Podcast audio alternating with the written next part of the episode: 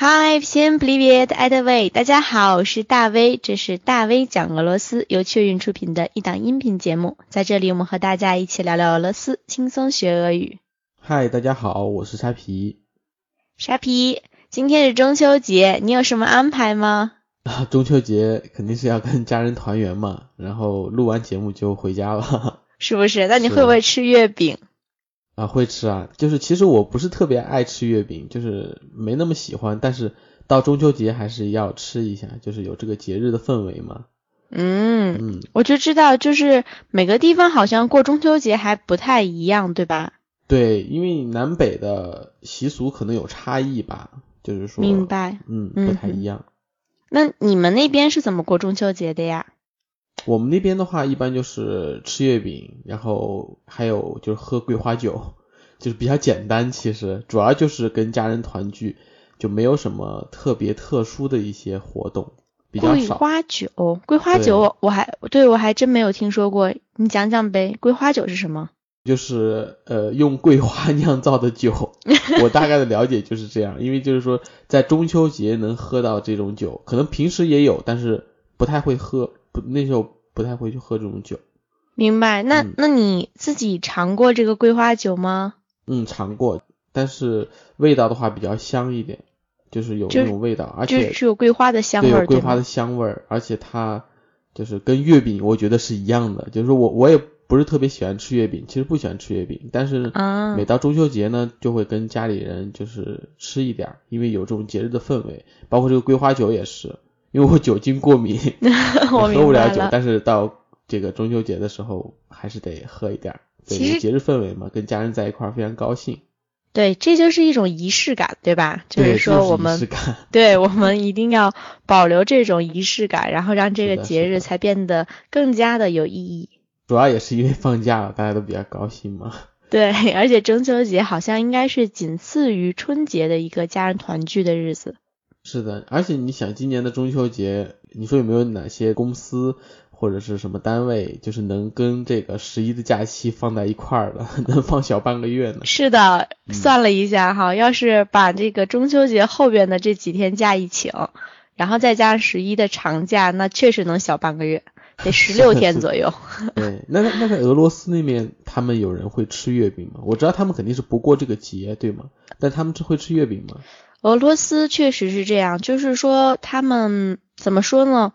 对于中式的这个餐品，就是不光是月饼了，包包括中餐，他们实际上接触的也是后来当这个苏联解体之后，然后呢才开始有陆陆续续的一些中餐馆进入俄罗斯，等于说大家对这个中国的食品啊，包括还有一些关于中国的文化呢，都是后期才逐渐引进的。哦，明白，那就可能他们俄罗斯的人，他们可能不会去，现在不会去吃这些月饼之类的是吗？因为我认为就是说，他们虽然没有这个就不过这个中秋节，但是月饼嘛，他们可以当做一种，比如说中国的甜点，或者是中国的一种零食这种。对，是这样的，就是说，如果说我们比如说过节的时候在俄罗斯的时候，然后。会买这个月饼嘛，对吧？通过各种渠道，然后去买这个月饼，然后呢，我们就会分给俄罗斯的同学，让他们尝一下。但是大部分俄罗斯的人呢，他们就会很礼貌的吃一点，不会说马上就是对他做出评价。然后呢，我们就是现在在市面上也没有看到月饼走进俄罗斯的市场，所以说它的这个反馈呢还是比较少的。那一般其实就是。还是中国在俄罗斯那边的一些留学生或者是一些商人打工的，就是一些咱们的华侨同胞，他们会在那边吃，是吗？没错，没错。而且呢，这还成了一个比较有意思的一个现象，就是说，一般情况下是海外代购，然后给国内买东西，化妆品啊、包啊之类的。对。但是像这种。呃，长期在海外生活的人，他们更需要祖国的一些东西，所以呢，就会形成另外一种市场，就是一到这种年节的时候，就会有人从国内带东西到国外，然后卖给中国人。对对，就比较有意思。对，呃，然后还会有人就是比如说开中餐厅的呀，或者是就是在中国市场那样的工作的人，他们呢还会去自制一些月饼。啊，那样也挺好，但他们做出来的好吃吗？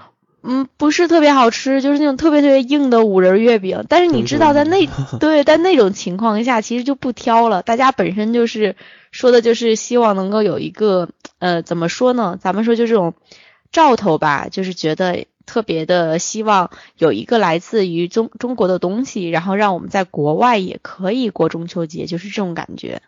是的，不是有句诗叫？独在异乡为异客，对，每逢佳节倍思亲，没错没错。就是像你当时在俄罗斯留学的时候，是不是每到这个中秋节或者其他节日的时候，非常非常想家？其实是这样的，就是中秋节的这个感觉呢，可能没有那么的强烈，因为一般情况下中秋节正好都会赶在我们上学的时候，然后呢，只不过就是不刷朋友圈就好，一旦就是打开手机开始刷朋友圈。然后大家开始那种各种问候祝福，那个时候确实是挺失落的，但就是对春节的这个感受特别的明显，是吗？对对，就是一旦说就是如果春节不能回家，确实是觉得还是一个挺难受的事情。不过总的来说的话，我们本身在国外的话，大家都是在一起，就是呃会抱团是吗？对，抱团。没错，就是说大家都会自主的，就是走在一起，然后不会像呃以前那样分散着，比如像独立的或者三个人、两个人成为一个小小团体，就是大家还是会把这个团体范围扩大，然后这样的话才会觉得在海外的日子没有那么的呃孤单，你知道吧？还是会有这种这种感受的。那也挺好的，其实。好的，在节目的最后呢，大威教大家两个中秋节的单词。这样的话，当外国有人问你们的时候呢，你们就可以告诉俄罗斯人什么是中秋节。因为这个单词呢，实际上特别的好记，它就是一个两个很形象的词放到了一起。因为中秋节的一个明显的记号就是月亮嘛。对吧？对，我们对圆圆的月亮，八月十五的月亮。所以说呢，这个单词呢，它实际上就是以月亮为基础，然后呢，给它进行了一些变化，变成了什么呢？就是 plasnik lunay。plasnik lunay。对，plasnik lunay。这个这个 lunay 就代表的是月亮。对，实际上 luna 是月亮，然后呢，它因为是两个名词。在一起，所以说后面要变革，然后就变成 Luna，然后因此它就变成了一个 Plasnik Luna。那这个这个 Luna 它本身就是俄罗斯自己的词吗？还是没错，这个本身就是俄罗斯自己的这个月亮。明白。对，Luna 的意思，所以说大家就是可以翻译成月亮节，但是我们就变成了中秋节。明白。对，然后还有一个单词呢，就是月饼。然后当别人说，哎，那你们中秋节都干什么的时候，实际上我们就可以告诉他们，我们吃月饼。月饼怎么说呢？月饼其实呢，就是由月亮，对吧？然后跟月亮相关的一个甜点，一个点心。所以，对用俄语。月亮相关的一个饼子。月亮相关的一个饼，所以它实际上就是这样的一个形容词加名词的组合，就叫 luchny。Plyanik，对，然后是 Plyanik，Plyanik，Nik，对，Luchny Plyanik。好的，谢谢大家的收听。如果你喜欢我们的节目的话，请点击订阅，并且呢，很多详尽的内容我们会放到公众号“大 V 讲俄罗斯”，大小的大，微笑的微。Спасибо вам за внимание，巴嘎巴嘎。欢迎大家的收听，谢谢大家的收听，巴嘎巴嘎。